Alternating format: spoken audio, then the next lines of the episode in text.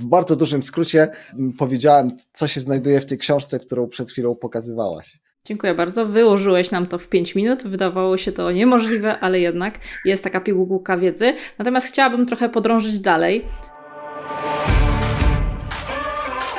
Słuchasz podcastu Inwestowanie w mieszkania, odcinek 40. Z tej strony Kasia Gorzędowska. Ten odcinek będzie pigułką wiedzy o podatkach w nieruchomościach. Do rozmowy zaprosiłam znanego i lubianego Grzegorza Grabowskiego, czyli wynajmistrza. Rozmawiamy o podatkach przy wynajmie długo- i krótkoterminowym, podatkach przy flipach, działalnościach gospodarczych i spółkach ZO, a także o nowym temacie z 2023 roku, czyli fundacjach rodzinnych. Mówimy też o ważnych datach dla podatników, szczególnie na początku roku, oraz podatkowych mitach, które mogłeś słyszeć lub przeczytać w internecie. Grzegorz Grabowski to współwłaściciel biura rachunkowego oraz spółki doradztwa podatkowego. Prowadzi wykłady i szkolenia na temat rozliczania najmu, podnajmu, zakwaterowania, handlu mieszkaniami i deweloperki. Jest też autorem poradnika o rozliczaniu podatków od najmu. Jeśli ktoś pyta o eksperta od podatków w nieruchomościach, to zazwyczaj pojawia się wtedy nazwisko Grzegorza. I co dla mnie najważniejsze, Grzegorz również sam inwestuje w nieruchomości, więc zna temat od strony praktycznej. Miłego słuchania. Jak zawsze notatki i wszystkie odcinki podcastu znajdziesz na stronie inwestowaniewmieszkania.pl. Zaczynamy.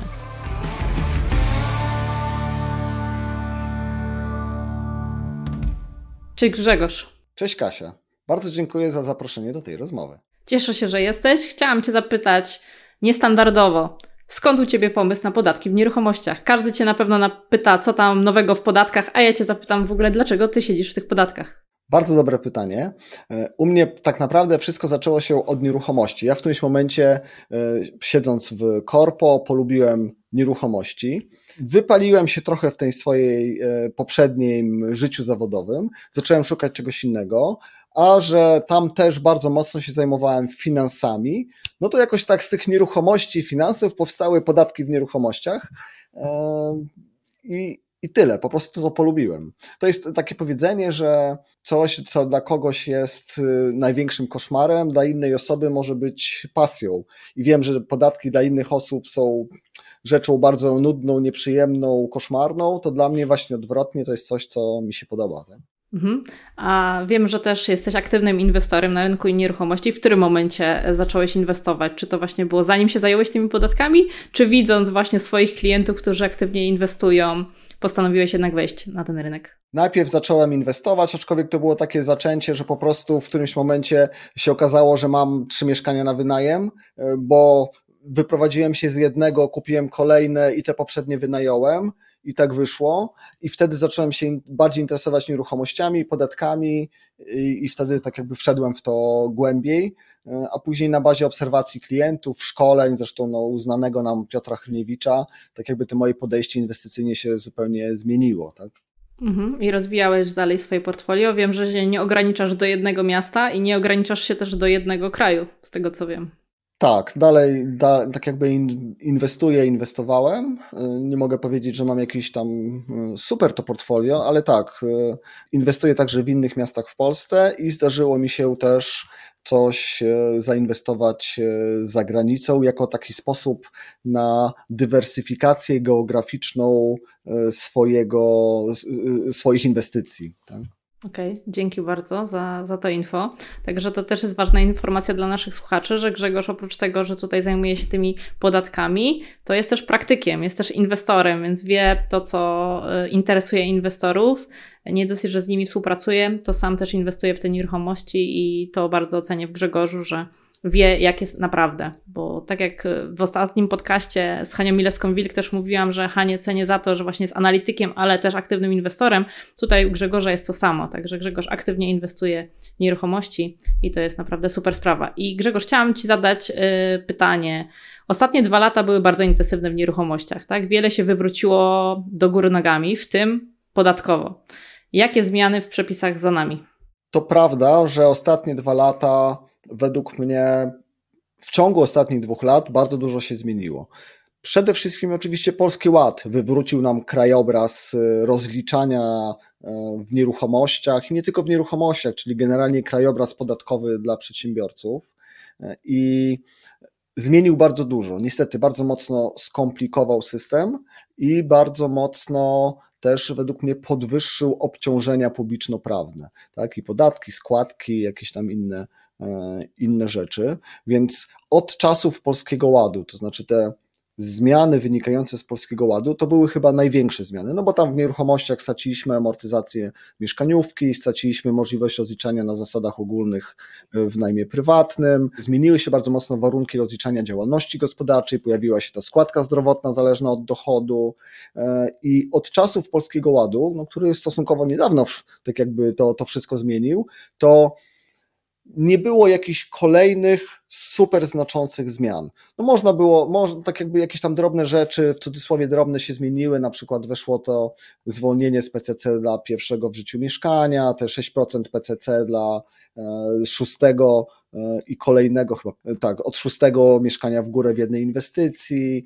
E, natomiast tak jakby od Polskiego Ładu można powiedzieć, w szczególności w podatku dochodowym, jest jakiś tam spokój. Według mnie to wynika z tego, że właśnie Polski Ład wywrócił i oni się troszeczkę przestraszyli, czy też trochę z, z, wyhamowali z tymi zmianami, a po drugie no były wybory, przez długi czas się nic nie działo w Sejmie, więc y, te, te, zmiany, y, nie pojawiły się kolejne zmiany, więc z drugiej strony w tym momencie czekamy na kolejne rzeczy, co nam wymyśli nowy rząd, tak? bo nie spodziewam się, że on też nie będzie nic zmieniał. Tak? Spodziewam się raczej y, wielu kolejnych zmian. Zobaczymy w którym kierunku. Mhm. Właśnie miałam Cię zapytać, bo co roku przygotowywałeś w grudniu nową edycję książki o podatkach w nieruchomościach. Mam kilka Twoich książek, tutaj pokażę. E, I zawsze pamiętam, że Dziękuję. jesień to dla ciebie to był taki intensywny czas. Od jakiegoś czasu to był podatek od najmu i rozliczania z najemcami, potem było ABC podatków w nieruchomościach, były inne książki VAT w nieruchomościach też, i też, podatek też od najmu. Tak, o też mam, tak. Były te różne książki no. E, nieruchomościowe o rozliczenia podatków. E, natomiast w grudniu 2023 roku tej książki u ciebie nie widziałam. I teraz się zastanawiam, czy to znaczy, że wreszcie mamy rok, kiedy nie będzie tych zmian, czy to znaczy, że rok 2024 zapowiada się spokojniej podatkowo, czy może po prostu postanowiłeś przerzucić e, wydanie tej książki na późniejszy czas? Odpowiem w ten sposób. Powody są trzy, dlaczego w grudniu nie było książki tej ABC podatków w nieruchomościach. E, pierwszy jest taki, że wydaliśmy inną książkę, tak? To znaczy, I to nie jest książka podatkowa, ona jest taki po, połowicznie podatkowa, ale to jest o praktyczna umowa najmu mieszkania, więc y, trochę zmieniliśmy tematykę. To raz. Y, druga rzecz, że skupiliśmy się właśnie na tej drugiej książce, plus jeszcze na innych produktach, więc trochę nie starczyło mi osobiście y, przestrzeni takiej mentalnej i czasu, żeby tą, tą książkę podatkową ponownie wydać. E, I trzecia rzecz, rzeczywiście nie spodziewam się, przynajmniej na razie, na 24 rok, jakichś super znaczących zmian. Natomiast ta książka będzie, to znaczy planujemy w okolicach lutego mm, tą książkę zaktualizować i wydać ponownie, więc e, oczywiście egzemplarz też dostaniesz. Super, cieszę się. Zalinkujemy tutaj do wszystkich rzeczy, o których mówi Grzegorz w notatkach do tego odcinka, tak że będziecie mogli zajrzeć yy, i zobaczyć. Dobra umowa najmu jest też ważna pod kątem rozliczeń podatkowych, yy, ale o tym też za chwilę pewnie porozmawiamy. Natomiast chciałam Ci, Grzegorz, zadać pytanie, jakie pytania najczęściej zadają Tobie klienci? Przychodzą do Ciebie, spotykasz się też z wieloma inwestorami na różnych spotkaniach, szkoleniach, konferencjach. O co najczęściej pytają inwestorzy? Przede wszystkim takie pierwsze pytanie, które zawsze słyszymy, to jest y, zresztą bardzo naturalne oczekiwanie wobec księgowych czy doradców podatkowych, jak płacić mniej. Tak? E, a my często tłumaczymy, ok, możemy się zastanowić, jak płacić mniej, ale przede wszystkim to zastanówmy się, jak nie podpaść temu urzędowi, żeby się nie narazić na mandaty, odsetki, jakieś inne konsekwencje, więc, więc w jaki sposób prawidłowo rozliczać, a w drugiej kolejności w jaki sposób to optymalizować. Najlepiej trzeba robić jedno i drugie. No i też y, każdy obszar, w którym my działamy, czy też każdy obszar, którym działają nasi klienci, ma jakieś tam swoje specyficzne, e, specyficzne pytania. Tak? Na przykład, jeśli chodzi o najem, to podstawowe pytanie ostatnio, w jaki sposób zmniejszyć przychód w ryczałcie, czyli w jaki sposób przerzucić te opłaty na najemcę. Jeśli chodzi o podnajem, no to co z tym z VAT-em, co z tym VAT-em w podnajmie, tak? Jeśli chodzi o e, taki wynajem krótkoterminowy, no to co z tym z VAT-em, co z kasą fiskalną i w jaki sposób e, rozliczać tą sprzedaż, dokumentować tą sprzedaż przed, najczęściej przez Booking.com. Z Booking.com jest, jest dużo problemów. Jeśli chodzi o flipy, no to jest to podstawowe pytanie takie, w jaki sposób rozliczać, czy jak rozliczyć flipa prywatnie, tak? Czyli i ja zawsze mhm. tłumaczę, dlaczego na picie 39 to nie, tego flipa nie rozliczysz. No i drugie pytanie we flipach to w jaki sposób to rozliczać, czy przez działalność, czy przez spółkę, tak? Plus tam, tam jest jeszcze zawsze pytanie o VAT, czy ja tego flipa to muszę sprzedać z VAT-em, czy bez VAT-u. E, więc my na bazie, tego, na bazie tych pytań też tworzymy różne prezentacje, webinary i staramy się na te pytania odpowiedzieć tak jak zacząłeś wymieniać te pytania, które zadają klienci, to zaglądałam ostatnio na Twój kanał YouTube i tak mi się wydaje, że większość właśnie z tych pytań masz tam odpowiedzianych, bo to dokładnie to są te pytania, o których mówiłeś. Także zalinkujemy, będziecie mogli, jeżeli coś Was zainteresowało z tego, co mówił Grzegorz, to na pewno w tych materiałach dodatkowych od Grzegorza znajdziecie odpowiedź. A w tym roku zastanawiam się, czy ludzie też Cię pytali o fundacje rodzinne, bo to też jest taki temat, który chciałabym za chwilę poruszyć. Tak, tak, rzeczywiście. No, Fundacja Rodzina to jest nowy temat, e, nowy temat, który się w tym roku pojawił. Rzeczywiście jest to temat gorący. My bardzo dużo na ten temat prezentacji robiliśmy, wiele pytań dostaliśmy i nawet już kilka fundacji założyliśmy tak, dla, e, dla klientów. Zanim przejdziemy do konkretów i porozmawiamy o tych podatkach, przynajmniej przy flipach i o fundacjach rodzinnych, jeszcze mam jedno pytanie dla Ciebie. Jakie są największe mity podatkowe, które słyszysz lub czytasz w internecie? Bo pewnie przeglądasz komentarze różnych inwestorów. W polskim internecie jest dość popularne podejście nie znam, to się wypowiem. Co jest w temacie podatków właśnie takich mity najczęściej powtarzane? No to może, jeśli oczywiście skupiamy się na tych nieruchomościach, tak? E, no bo pewnie w tych, w tych takich szerokich, szerokich podatkach to jest takie humorystyczne, humorysty, znaczy taki żart księgowy, przychodzi klient i się pyta, e, czy rozliczać VAT czy, VAT czy ryczałt, tak? E, więc e, to jest oczywiście jakoś tam żartobliwie. Natomiast w nieruchomościach to bardzo dużo mitów powstało na temat rozliczania sprzedaży nieruchomości, czyli flipów, czyli że na przykład do dwóch flipów rocznie można rozliczać prywatnie albo jeśli kupisz następnego flipa, to od poprzedniego nie musisz płacić podatków w domyśle możesz skorzystać z ulgi mieszkaniowej i rozliczyć to na PIT-39 i nie zapłacić tego podatku w ogóle. Dlatego często dodajemy pytania, jak od tych flipów nie zapłacić podatku, bo jest mit, że można nie płacić podatku. Jak zarobisz, to niestety ten podatek się praktycznie zawsze pojawi. Plus y, we flipach jest jeszcze te 30% remontu, czyli że jak ten taki mit mówiący, że jak przekroczę 30%, y, y, wrzucę więcej niż 30% w remont mieszkania, to muszę sprzedać z VAT-em co jest już kompletnym mitem. A, jest jeszcze taki związany z najmem, czyli że najem trzeba zgłosić do Urzędu Skarbowego. Znaczy, bardzo często pojawia się pytanie, to, jak te, to kiedy i jak muszę zgłosić ten najem do Urzędu Skarbowego? E, co też nie jest prawdą, tego najmu do tego Urzędu Skarbowego zgłaszać nie trzeba, tylko w niektórych sytuacjach e, coś takiego ewentualnie powinniśmy zrobić. Mhm, na przykład przynajmniej okazjonalnym. Tak, dokładnie. Na przykład przynajmniej okazjonalnym. Okej. Okay. To podkreślam, że to, co mówił Grzegorz przed chwilą, to były mity. Do dwóch flipów rocznie nie można bez działalności. Yy, I inne te, te tematy, które, które mówił, to uważajcie. To są mity i najlepiej doczytać, dowiedzieć się u źródła, a nie czytać komentarze innych yy, internautów, bo tutaj w tych kwestiach podatkowych to są najbardziej, myślę, bolesne te problemy.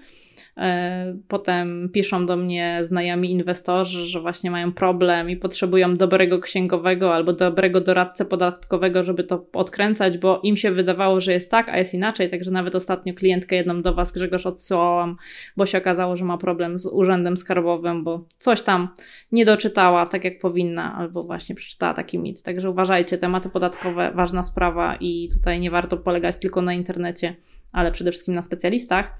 Ale przejdźmy do rzeczy. Chciałam Cię zapytać o podatki przynajmniej. To jest temat rzeka. Tak jak mówiliśmy, wydałeś kilka książek, co roku właściwie nowa, także jest to dość gruba, e, także przypuszczam, że w jednym podcaście tego nie, nie pokryjemy.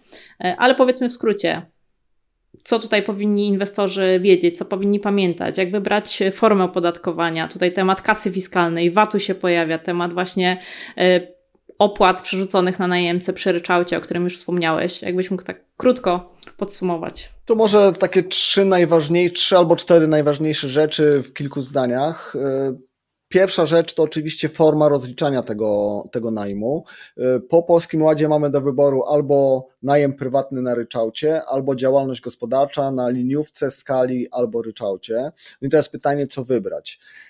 Biorąc pod uwagę cały rynek, wydaje mi się, że albo z doświadczenia widzę, że w większości przypadków wynajmujących, w szczególności jeśli wynajmuje się mieszkania, najkorzystniej wychodzi prywatny ryczałt. Nawet zrobiliśmy taki kalkulator, który pokazuje, porównuje ten najem prywatny na ryczałcie z działalnością gospodarczą y, roz, rozliczaną w różny sposób.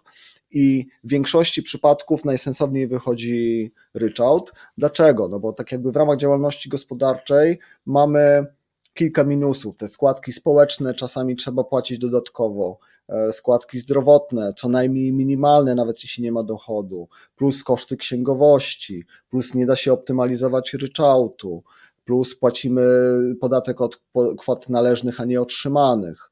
Więc przerzucając się na ryczałt prywatny, tych wszystkich problemów w większości się pozbywamy, w związku z tym ten najem prywatny na ryczałcie wychodzi lepiej, w szczególności jeśli go zoptymalizujemy i tu przechodzimy do drugiego tematu, czyli przerzucenia opłat na najemcę.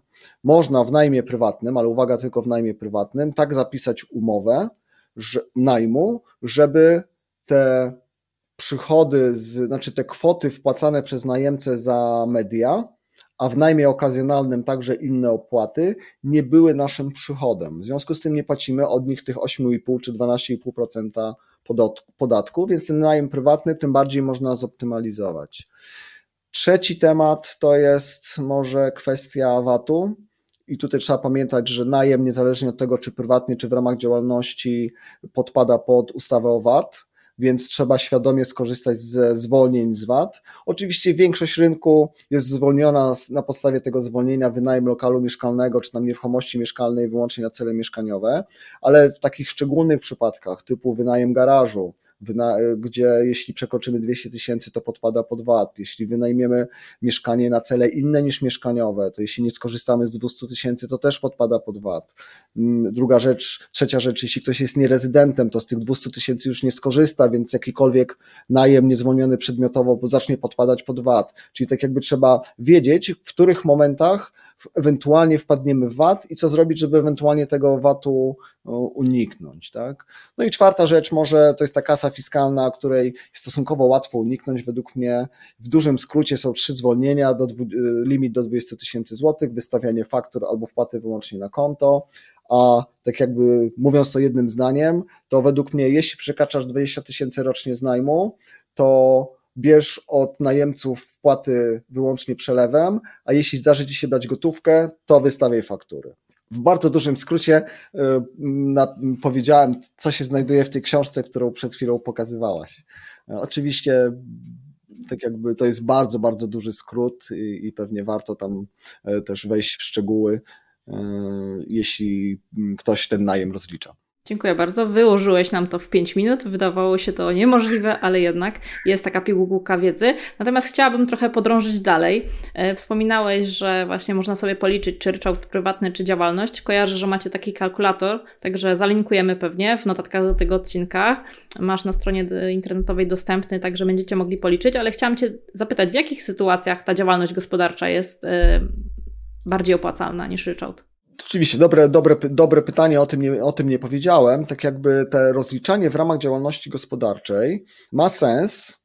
Oczywiście w ramach działalności gospodarczej, gdzie podatek płacimy od dochodu, a nie od przychodu, bo ryczałt w działalności tak naprawdę e, w niewielu przypadkach będzie miał sens e, w przypadku najmu, to warto rozliczać się w ramach działalności, gdzie płacimy podatek od dochodu, w sytuacji, gdy mamy w tym najmie koszty typu odsetki od kredytu, jakieś wydatki na remont, wyposażenie, e, jakieś inne koszty firmowe, które zniwelują dochód z tego najmu i ta oszczędność na podatku jest większa niż koszty dodatkowe prowadzenia tej działalności, czyli składki ZUS, zdrowotne i y, koszty księgowości. To się stosunkowo według mnie rzadko zdarza, Natomiast w niektórych sytuacjach tak. A jeszcze jedna sytuacja, kiedy ta działalność, czy też kontynuacja rozliczenia w ramach działalności może się opłacać, kiedy ktoś w poprzednich latach w tej działalności zbudował sobie wysoką stratę i opłaca mu się dalej rozliczać w ramach działalności, żeby sobie tą stratę wykorzystać. Ale tak naprawdę tylko do momentu, kiedy ją wykorzysta. Mhm, do przeliczenia. A Grzegorz, parę lat temu jeszcze popularne pytanie było, y, do ilu mieszkań można rozliczać prywatnie, tak? Natomiast od jakiegoś czasu mamy wyrok NSA, który mówi, że najem może być rozliczany prywatnie. I pytanie, czy ten temat najem jako działalność gospodarcza jest nadal istotny, czy już w ogóle odszedł do lamusa z wyrokiem NSA? Rzeczywiście jest tak, że dawniej to był bardzo duży problem, w sensie nie było mocno, nie było żadnych kryteriów, które pozwalały stwierdzić, kiedy ja muszę zacząć rozliczać przez działalność i tam tak jakby to było bardzo zależne od podejścia fiskusa, tego urzędnika. I rzeczywiście w maju 21 pojawiła się uchwała siedmiu sędziów, która w praktyce powiedziała, że to czy to jest działalność, czy nie, czy też trzeba to rozliczać w ramach działalności, czy nie, nie zależy od jakichś kryteriów typu liczba nieruchomości, czy stopień zorganizowania najmu, tylko od, zależy od decyzji podatnika. Więc według mnie od tego czasu to my decydujemy, czy chcemy rozliczać w ramach działalności, czy w ramach najmu prywatnego. Niestety ta uchwała nie jest idealna. Pewnie można, tak jakby istnieje ryzyko, że fiskus może tam próbować podważać. Natomiast my już pisaliśmy kilka interpretacji dla klientów, pytając na przykład, czy ktoś mający 40 czy 50 mieszkań może to rozliczać prywatnie.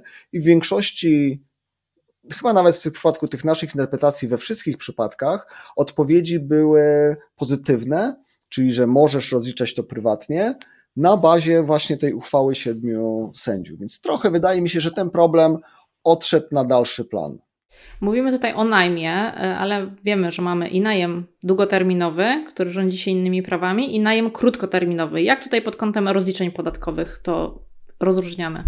Ja to mm, zawsze tak mówię, że według mnie ten wynajem krótkoterminowy de facto e, wynajmem nie jest. To znaczy trzeba mocno odróżnić te, te, te dwie usługi. Wynajem i usługa mhm. krótkotrwałego zakwaterowania. Potocznie zwaną, zwana wynajmem krótkoterminowym.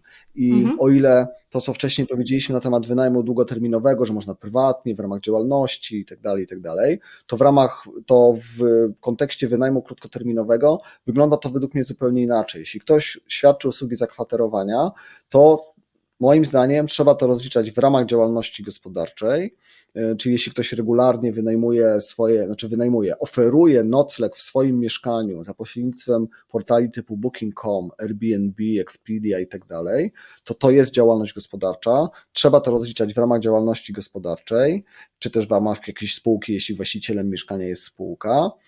I ze wszystkimi tego konsekwencjami typu VAT 8%, rozliczanie importu usług, jeśli korzystamy z Bookingu i Airbnb, e, posiadanie ewentualnie kasy, ewentualnie kasy fiskalnej, i tego typu rzeczy. Grzegorz, chciałam Cię jeszcze zapytać, jaki, jaka jest kwestia podatku od nieruchomości tutaj?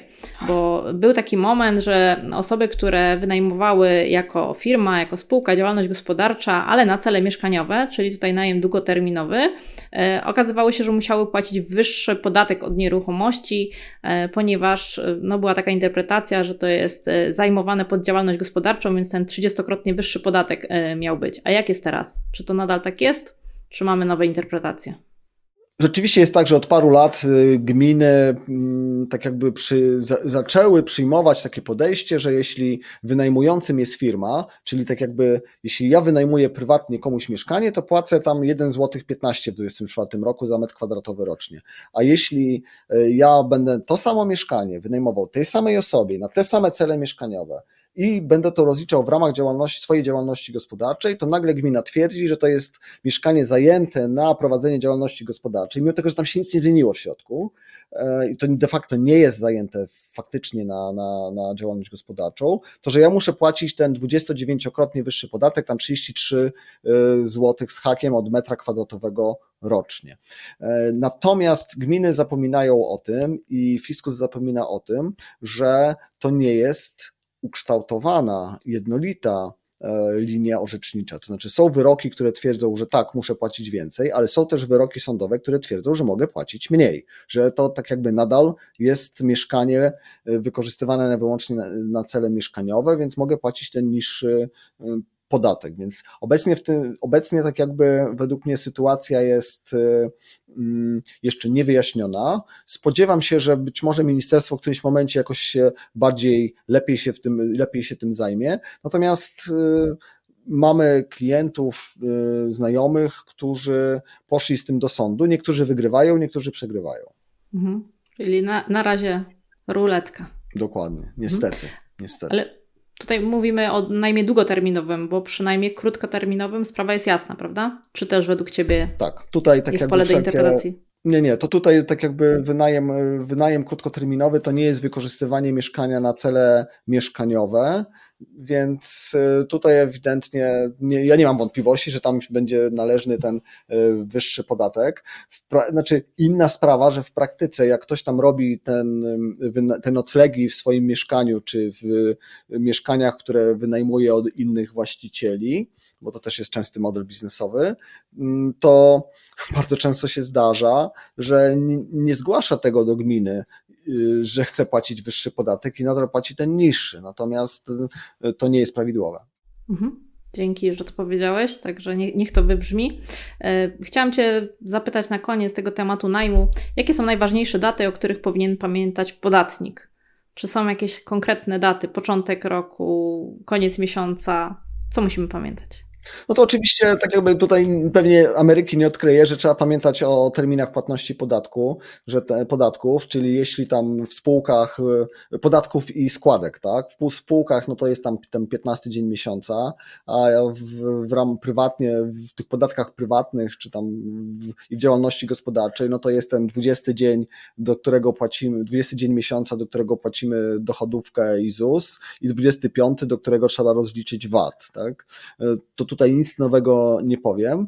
E, natomiast y, moim zdaniem trzeba o tych, to znaczy mm, w tym okresie, to znaczy ostatnio, trzeba o tych terminach w szczególności pamiętać, e, bo tak jakby my widzimy taką e, tendencję do tego, że, że te urzędy te zwiększyły swoją aktywność, jeśli chodzi o pilnowanie i karanie karanie podatników za przekraczanie tych terminów, więc po prostu może kosztować nas mandat czy, czy coś takiego, e, więc z tym trzeba uważać. Natomiast teraz na początku roku, no to oczywiście jest 20 luty, e, który jest ewentualną, ewentualnym terminem na wybór formy opodatkowania działalności gospodarczej. Oczywiście tam zasada jest, że wybieramy formę opodatkowania działalności gospodarczej do 20 dnia miesiąca po miesiącu, w którym mieliśmy pierwszy przychód, więc jak ktoś miał w styczniu, to 20 luty, jak miał w lutym, to 20 marca. No ale większość tak jakby ma przychód pierwszy w styczniu, więc wybiera do 20 lutego.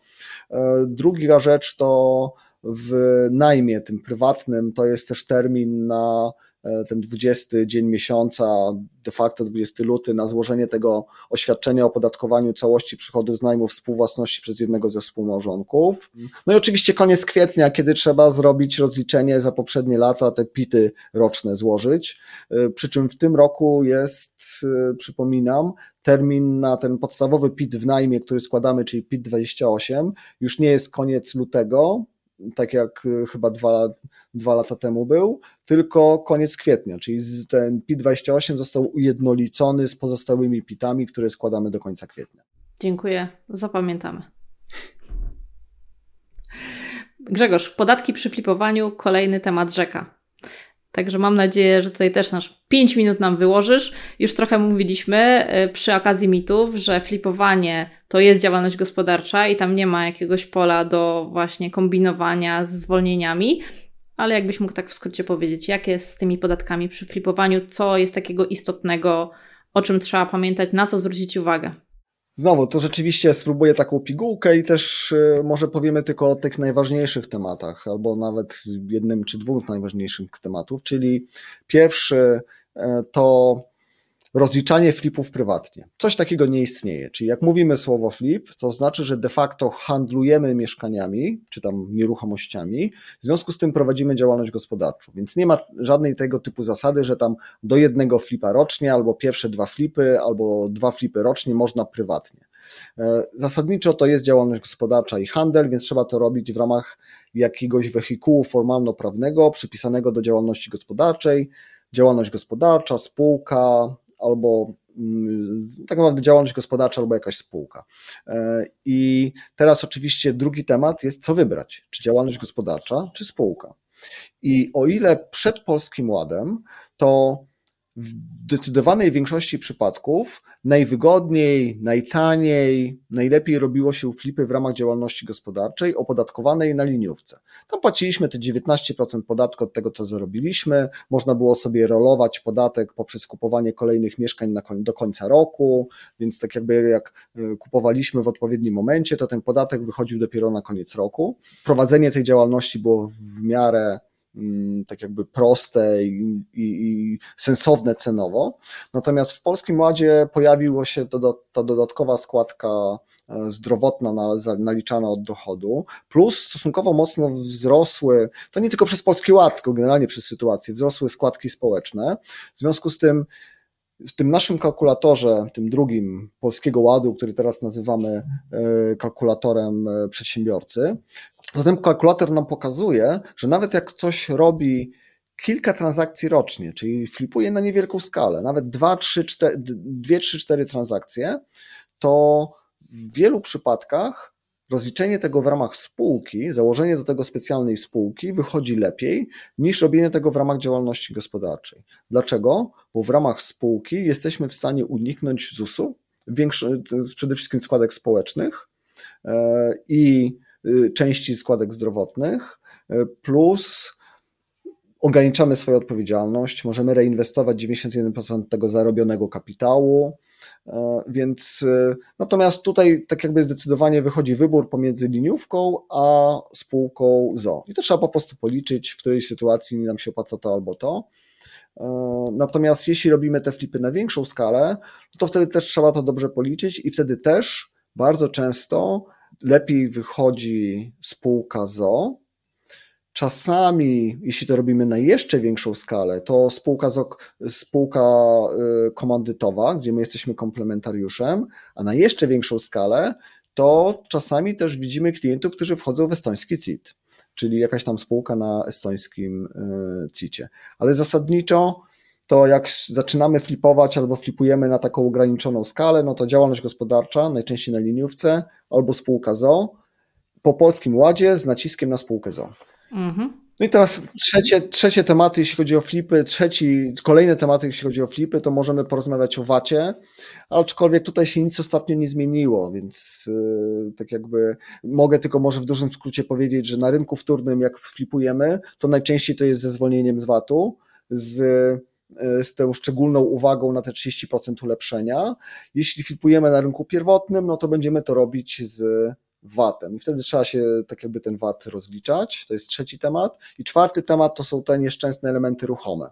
Czyli, że w momencie, kiedy robimy flipa, sprzedajemy mieszkanie, to najczęściej jest ono sprzedawane z jakimiś elementami ruchomymi w środku. Oświetlenie, karnisze, zasłony, meble, nawet te do zabudowy, meble ruchome, AGD, nawet te do zabudowy.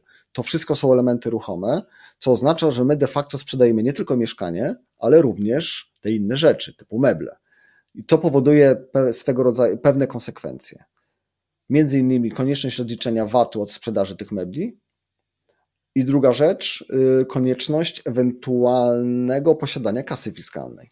I tutaj od tego według mnie super dobrej ucieczki nie ma. Różne rozwiązania widzimy, natomiast nie ma tutaj tak jakby takiej w pełni legalnej, sensownej, sensownego sposobu na uniknięcie tego VAT-u i kasy fiskalnej, jeśli chodzi o, y, o elementy ruchome we flipach. Mhm, czyli sprzedając mieszkanie, które wyposażyliśmy, powinniśmy osobno te elementy sprzedać. Czyli jedna kwota jest na akcie tak. notarialnym, a druga kwota jest na fakturze i o tym też wielu fliperów zapomina. Tak, tak. To nie zawsze musi być faktura, bo możemy wystawić e, paragon, jak mamy kasę fiskalną. Mhm. E, tak. Natomiast tak, dokładnie. Że, e, I wiem, że, że sporo osób do tego tak podchodzi, że tam próbują w różny sposób tej, tego uniknąć. Natomiast według mnie, jeśli się to robi na dużą skalę, chce się to robić długoterminowo i nie ponosić jakiegoś tam ryzyka głupich dyskusji z fiskusem, to nie ma co, co, co to ten VAT i kasę fiskalną trzeba pewnie zaakceptować. Mhm. Pamiętam e, Twój i Marka Golca wykład ze zjazdu absolwentów e, Piotra Chryniewicza we wrześniu, październiku w zeszłego roku. Pokazywaliście taką fajną drogę inwestora e, z podziałem na pasy od białego do czarnego pasa i właśnie od działalności przez spółki różnego rodzaju, potem e, estoński CIT, e, fundacje rodzinne, właśnie przechodzi się na te coraz wyższe levele.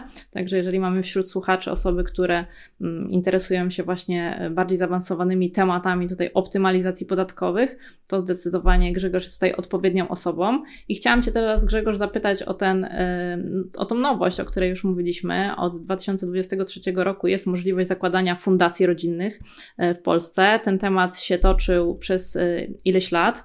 Możemy to robić. Sam powiedziałeś na początku, że już macie za sobą założone takie mm, fundacje rodzinne. Przybliż proszę naszym słuchaczom, y, na czym to polega, kto powinien się nad tym zastanowić i dlaczego warto. Tak, rzeczywiście Fundacja Rodzinna to jest taka nowość, która się pojawiła w, e, w maju tego, nie tego roku, poprzedniego roku, czyli 23. Ja jeszcze żyję, żyję w, poprzednim, e, w poprzednim roku. E, pojawiła się w maju 23 roku i to jest, znaczy weszła nowa ustawa, to się nazywa ustawa o Fundacji Rodzinnej. To jest taki nowy wehikuł, można powiedzieć formalno-prawny.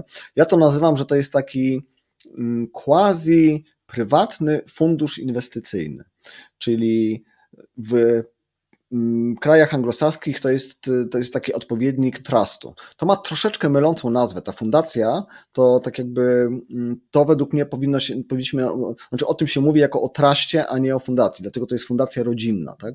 E, ona jest nastawiona na nasze, nasz prywatny majątek, majątek rodziny, na wspieranie rodziny i tak. I to jest taki mm, quasi prywatny fundusz inwestycyjny, który mm, ma służyć e, zarządzaniu, akumulowaniu majątku oraz ułożeniu sukcesji. To jest jeden ze sposobów na ułożenie sukcesji. To jest osobny podmiot prawny, do którego fundator wkłada majątek i ten majątek to może by, mogło być pieniądze, jakieś nieruchomości, dzieła sztuki i wszelkie inne elementy e, majątku. Ten fundator przestaje być właścicielem tego majątku, właścicielem staje się fundacja rodzinna i ona tym majątkiem zarządza. Może ten majątek wynajmować, akumulować, sprzedawać, kupować zgodnie ze statutem, który tak jakby jest ustalony no, na początku przez tego fundatora. I, I tak jakby celem tej, tej, tej fundacji rodzinnej jest właśnie akumulacja i zarządzanie tym majątkiem mm, w celu tak jakby wspierania e, beneficjentów, gdzie najczęściej beneficjentami jest sam fundator oraz jego najbliższa rodzina. I to, co jest fajne w fundacji rodzinnej, to no, przede wszystkim to, że w ogóle powstał taki mechanizm, a druga rzecz to w miarę sensowne opodatkowanie. To znaczy, y, ta akumulacja tego majątku y, jest y, tutaj tak jakby korzystna ze względu na to, jak to jest opodatkowane, ponieważ fundacja rodzinna jest opodatkowana w ten sposób, że jeśli uzyska jakiś dochód, przy czym uwaga, to jeśli to będzie dochód z tej tak zwanej działalności dozwolonej w ramach fundacji, to ten dochód nie jest opodatkowany. Jest zwolniony z CIT-u, bo fundacja jest podatnikiem CIT, czyli prowadzi pełną księgowość. E, czyli do momentu, kiedy fundacja tych pieniędzy nie wypłaci, to od wszystkiego, co zarobi z działalności dozwolonej, e, nie zapłaci podatku. Działalność dozwolona to jest tam wynajem, zbywanie tego majątku, pożyczki do, do podmiotów powiązanych, e, wszelkie papiery wartościowe, uczestnictwo w spółkach i tego typu rzeczy. W związku z tym ten mechanizm, to znaczy tak jakby to jest, tak jakby sensownie działa przez to, że jeśli fundacja coś zarobi, na przykład wynajmie swoją nieruchomość, którą fundator do niej włożył, uzyska coś z najmu, to może te pieniądze z najmu reinwestować dalej, na przykład kupić kolejne mieszkanie, nie płacąc po, po drodze żadnego podatku. Natomiast jeśli fundacja rodzinna zacznie wspierać beneficjentów, to jeśli to będzie beneficjent zerowej grupy podatkowej fundatora, czyli z najbliższej rodziny fundatora, to pojawi się tylko 15% CIT-u, czy podatku dochodowego płaconego przez fundację. W związku z tym ten efektywne opodatkowanie, na przykład tego najmu, przy wypłacie beneficjentowi to będzie w granicach 13%. A to już jest w miarę sensowny poziom e, opodatkowania. I teraz dlaczego fundacja jest, taka fundacja rodzinna jest fundacją rodzinną? Ponieważ jeśli te pieniądze fundacja wypłaci nie rodzinie najbliższej fundatora, tylko dalszej rodzinie, na przykład z, tam, mm, z kolejnych grup podatkowych, to, to pojawi się oprócz tego 15% CIT-u jeszcze PIT po stronie tego beneficjenta, który dostał te pieniądze, albo w wysokości 10%, albo w wysokości 15%. I wtedy to opodatkowanie już nie jest takie atrakcyjne. Dlatego fundacja ma, jest fundacją rodzinną, bo dobrze wspiera, sensownie opodatkowana jest, sensownie opodatkowane jest wsparcie najbliższej rodziny. No i mhm. tak jakby my na to patrzymy jako taki sposób na zarządzanie majątkiem, e, ułożenie sukcesji przez wielu inwestorów, z którymi współpracujemy, zresztą tej, z tej grupy, do której y, y, oboje należymy, czyli przez takie osoby, które ten majątek budują między innymi w nieruchomościach i teraz myślą o tym, w jaki sposób go zoptymalizować jego akumulację, zarządzanie tym. Mhm. Czyli fundacja rodzinna raczej do kumulacji tego majątku, tak, i zarządzania tym majątkiem, e, niż do obracania, rozumiem. Tak, tak. To jest tak, że mm, tak jakby fundacja rodzinna nie, mo, nie powinna prowadzić działalności gospodarczej. Znaczy, fundacja rodzinna ma jakiś tam zakres tej działalności, który możesz prowadzić, typu wynajem, sprzedaż, kupno, e, papiery wartościowe, pożyczki i tak dalej, ponieważ jeśli ta działalność ten, mieści się w zakresie tym dozwolonym przez fundację, to nie ma podatku. Znaczy to fundacja jest wtedy z tego dochodu, e, ten dochód jest zwolniony z podatku dochodowego. Natomiast jeśli fundacja zacznie robić coś innego spoza tego zakresu dozwolonego, jest trochę myląca nazwa. Ja, ja tak jakby, ona może robić coś innego.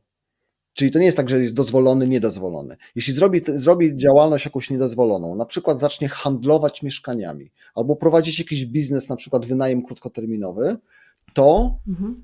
od dochodu z tego biznesu, z tej działalności zacznie płacić tak zwany karny podatek, e, CIT w wysokości 25%. Czyli dlatego, dlatego ta działalność jest niedozwolona. Można ją robić, ale jest ona w sposób e, niekorzystny opodatkowana. Więc fundacja nie nadaje się do flipów, natomiast dobrze się nadaje jako udziałowiec albo nawet całkowity właściciel spółki, która będzie flipować. Jak oceniasz, Grzegorz, popularność tego rozwiązania? To jest dopiero pół roku, kiedy to istnieje, więc część e, osób się dopiero zastanawia nad tym, czy wchodzić w temat fundacji rodzinnych, czy nie. Wiem, że wielu inwestorów też ma obawy, jak się dalej przepisy potoczą, bo wiemy, że to ustawodawstwo jest tutaj takie dość e, niestabilne w Polsce. Jak myślisz, jak, e, jak to się dalej rozwinie? O ile dobrze wiem, to w tym momencie tych fundacji w Polsce jest zarejestrowanych chyba kilkaset. Nie wiem dokładnie e, ile, ale to jest, to, to nie idzie w tysiące w tym momencie. Wydaje mi się, że to będzie popularne, natomiast nie, to nie tak jak spółka ZO czy, czy coś takiego, no bo to jest jednak e, ta fundacja rodzinna ma sens od pewnego poziomu majątku. Tak? Czyli, że i też nie, tylko w niektórych sytuacjach. Rzeczywiście ja niestety postrzegam teraz trochę mniej. Wcześniej to było, mm, moje obawy były większe, y, że istnieje coś takiego jak ryzyko ustawodawcy. To znaczy, że ta fundacja rodzinna weszła w życie, ustawa jest w miarę ok, ma swoje minusy, ale można z nią żyć, tak jakby jest, jest sensownej jakości. Natomiast może się tak zdarzyć, że jak tam ta dziura budżetowa zacznie być zbyt duża, no to państwo stwierdzi, dobrze, to opodatkujmy bardziej fundacje rodzinne. No i wtedy tak jakby ci, którzy z nich skorzystali, będą mieli problem. Aczkolwiek według mnie da się to wtedy jakoś tam mm, pewnie rozwiązać, więc sporo osób po prostu nie ufa ustawodawcy. To jest bardzo przykre to, co mówię, że mm, tak jakby ludzie nie mają zaufania do własnego państwa. Tak? Że, że, że tak jakby nie wchodzą w jakieś rozwiązania formalne, prawne proponowane przez państwo, bo temu państwu nie ufają. E, więc tak nie powinno być. E, mam nadzieję, że to się jakoś tam zmieni. Więc to jest jedna rzecz. Plus to, co mówiłem, że ta fundacja rodzinna ma sens dla, dla tylko dla niektórych, dla tych, którzy, których tak jakby to zapewni, którym to zapewni takie sens, tak jakby sensowne korzyści. Przy czym tutaj według mnie zastrzegam, że nie można patrzeć na fundację rodzinną jako wehikuł do optymalizacji podatków. To znaczy, jeśli zależy Ci na optymalizacji podatków wyłącznie, to fundacja rodzinna pewnie nie będzie dobrym rozwiązaniem ona ci może zoptymalizować te podatki, ale patrz na to jako na rozwiązanie zapewniające ci sensowną akumulację tego majątku i zarządzanie nim i przede wszystkim ułożenie sukcesji. Tak? Dlatego zresztą mówiłeś o fundacji rodzinnej jako takim rozwiązaniu przede wszystkim dla firm rodzinnych. My na to patrzymy jako rozwiązanie dla zarządzania majątkiem, nie tylko firmami, ale tak jakby mówiłeś o fundacji rodzinnej w kontekście firm rodzinnych. Mhm. A z jakimi kosztami należy się liczyć, jeżeli rozważylibyśmy takie założenie fundacji rodzinnej? To są duże koszty, małe koszty. Jak to wygląda? Przy... Nie jest mi łatwo odpowiedzieć na to pytanie, bo to oczywiście to zależy, jaką fundację zakładasz, i niektórzy, niektóre kancelarie prawne za założenie fundacji rodzinnej biorą kilkadziesiąt tysięcy złotych za doradztwo przy założeniu. Natomiast i, I tak jakby nie mówię, że to nie jest sensowna kwota, bo to pewnie zależy od tego, jaką tą fundację się zakłada. Natomiast takie minimum, minimum które trzeba założyć, to według mnie duże kilka albo kilkanaście tysięcy złotych z, na samo założenie, napis, doradztwo związane z założeniem, plus później prowadzenie księgowości tej fundacji. I tutaj pewnie takim benchmarkiem byłoby, byłby koszt prowadzenia księgowości spółki ZO, który też może być w zależności od tego, z kogo skorzystamy, od tysiąca złotych do kilku tysięcy złotych miesięcznie, w zależności od tego, co się w tej fundacji dzieje. E, plus jeszcze na pewno dojdzie jakiś koszt wsparcia prawnego po drodze, plus koszt audytu, który tam trzeba robić raz na 4 lata. Czyli już konkretne kwoty, nie tak jak przy spółkach, gdzie na start jednak te koszty są dość niskie, przy fundacjach już ten próg wejścia jest większy. A jak wygląda potem kwestia likwidacji takiej fundacji, jeżeli zrobimy ją, stwierdzimy jednak po dwóch, pięciu, dziesięciu latach, że to jednak nie jest to? Czyli co jeśli będziemy, zdecydujemy się, że chcemy tą fundację mm, zlikwidować? Oczywiście w ustawie jest przewidziany jak najbardziej taki proces, e, po prostu przeprowadza się formalną likwidację. To, co jest ważne, to jak to będzie opodatkowane. Pojawi się wtedy 15% e, podatku, w dużym skrócie, uproszczeniu mogę powiedzieć, od wzrostu wartości tego majątku czyli tak jakby e, to, co zapłacimy, to będzie 15% od tego, mm, od tego majątku. Tak? Jeśli, jeśli go wyjmiemy z e, fundacji, on trafi, oczywiście trzeba tam dobrze określić, do kogo on ma wtedy trafić, no najczęściej trafia do fundatora czy tam beneficjentów. Tak? E, natomiast w przypadku fundacji, tutaj w tym naszym, w tej takiej naszej branży nieruchomości, no to są według mnie pyta- dwa podstawowe pytania, e, czy też takie kwestie. Jedna rzecz to w jaki sposób porównać fundację rodzinną z rozliczaniem najmu w ramach najmu prywatnego, czyli tym ryczałtem, o którym mówiłem wcześniej. I od razu widać, że rozliczanie w ramach fundacji, czyli włożenie nieruchomości tych mieszkań do fundacji, ma sens od pewnej skali. Ale pytanie, jak jaka to powinna być skala. Oczywiście to znowu trzeba policzyć, my pewnie przygotujemy niedługo jakiś kalkulator na ten temat, natomiast można na to patrzeć w ten sposób, że jeśli na przykład mamy z najmu 20 tysięcy złotych y, przychodu miesięcznie, no to płacimy od tego 8,5% e, ryczałtu, tam, a nawet wejdziemy w ten 12,5%. Więc załóżmy, że płacimy około 10, średnio około 10% ryczałtu. Czyli przy takiej kwocie to będzie rzędu 2 tysiące złotych miesięcznie. Jeśli wrzucimy te nieruchomości do fundacji rodzinnej, to nie będzie podatku, dopóki nie wypłacimy sobie tych pieniędzy. Więc można te pieniądze, które wcześniej płaciliśmy y, jako podatek zryczałtowany, przeznaczyć na utrzymanie, na utrzymanie fundacji. Tak? Więc jeśli nie chcemy sobie tych pieniędzy wypłacać z fundacji, tylko na przykład akumulować, kupować kolejne mieszkania, no to tak naprawdę ten próg wejścia niekoniecznie musi być taki wysoki. I drugi niuans, druga rzecz to jest kwestia e, mieszkań, e, które są kupione na kredyt. Sporo inwestorów kupuje mieszkania na kredyt, czy tam kupowało mieszkania na kredyt. No i teraz tak, jeśli to mieszkanie, które jest kupione na kredyt, włożymy do fundacji, to kredyt nadal będzie na nas. I fundacja może nam wypłacać pieniądze, z których będziemy spłacać ten kredyt. To, że zmieni się właściciel tego mieszkania, to z punktu widzenia banku nie powinno mieć znaczenia. E, ale wtedy pojawi się 15% CIT-u od tych wypłaconych pieniędzy przez fundację. Natomiast już doszliśmy do tego, w jaki sposób to zrobić, żeby to fundacja mogła spłacać ten kredyt, żeby nie było tego podatku. Natomiast w tym momencie dopiero jesteśmy w trakcie, czy też chyba już nawet wysłaliśmy wniosek o interpretację w tej sprawie, więc dopiero zaczniemy o tym mówić szerzej w momencie, kiedy dostaniemy potwierdzenie od yy, E, dostaniemy potwierdzenie, że tego typu podejście jest ok. I wtedy byłaby fajna sprawa, że nawet można w sposób dosyć sensowny włożyć do fundacji e, mieszkania, które są kupione na kredyt. Brzmi ciekawie. A jeszcze mam ostatnie pytanie o fundację e, na zakończenie. Powiedz mi, jak wygląda ochrona tego majątku? Wiemy, że się różne rzeczy w życiu dzieją. Co z tym majątkiem, który wrzucimy do fundacji rodzinnej, jeżeli wyjdą nam jakieś problemy życiowe? Fundacja nie odpowiada za zobowiązania fundatora, chyba że były to zobowiązania, które powstały przed ustanowieniem fundacji. Czyli jeśli tak jakby już w tym momencie mamy problemy i coś na jakiś komornik czy jacyś wierzyciele nas ścigają, to włożenie tego majątku do fundacji rodzinnej niestety tego majątku nie ochroni. Natomiast mhm, jeśli do, te problemy przewidujemy. Do, mhm. Tak, tak. Natomiast jeśli te problemy dopiero przewidujemy, w sensie, że mogą się pojawić, no to trzeba wtedy ten majątek włożyć do fundacji jak najszybciej.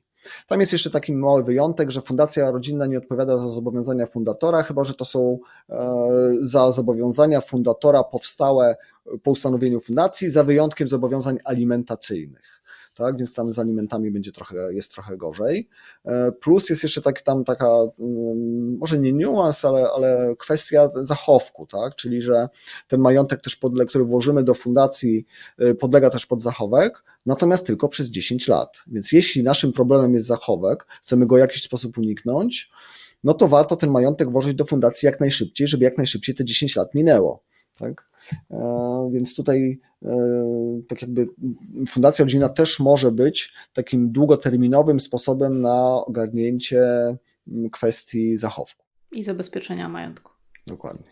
Tak, w momencie, kiedy było, była ta ustawa wprowadzana, zastanawiałam się, czy ona była wprowadzana ze względu na właśnie wybory i zmiany polityczne w Polsce. Czy pisali ją dla siebie, czy dla ludzi? Tak, to jest bardzo dobre pytanie i tutaj powiem, nie, jestem pewien, czy, czy chcemy wchodzić w politykę, e, ale, ale tak, to jest tak jakby dobry sposób e, na, znaczy jest to ustawa, która pewnie będzie wykorzystywana przez członków parlamentu. Mhm. Tak jest.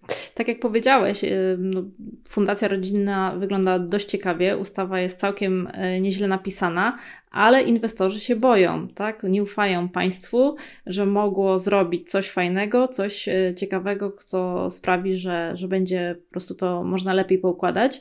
Także jestem też ciekawa, jak to się rozwinie, w którym kierunku też sami śledzimy temat, zastanawiamy się. Zobaczymy, jak to będzie dalej. Dziękuję Ci, Grzegorz, za podsumowanie. Myślę, że w ciekawy i taki zwięzły sposób powiedziałeś e, na tematy podatkowe, które nie są łatwymi mm, tematami. Jest tutaj dużo mitów, jest dużo niuansów, tak jak e, wspominałeś.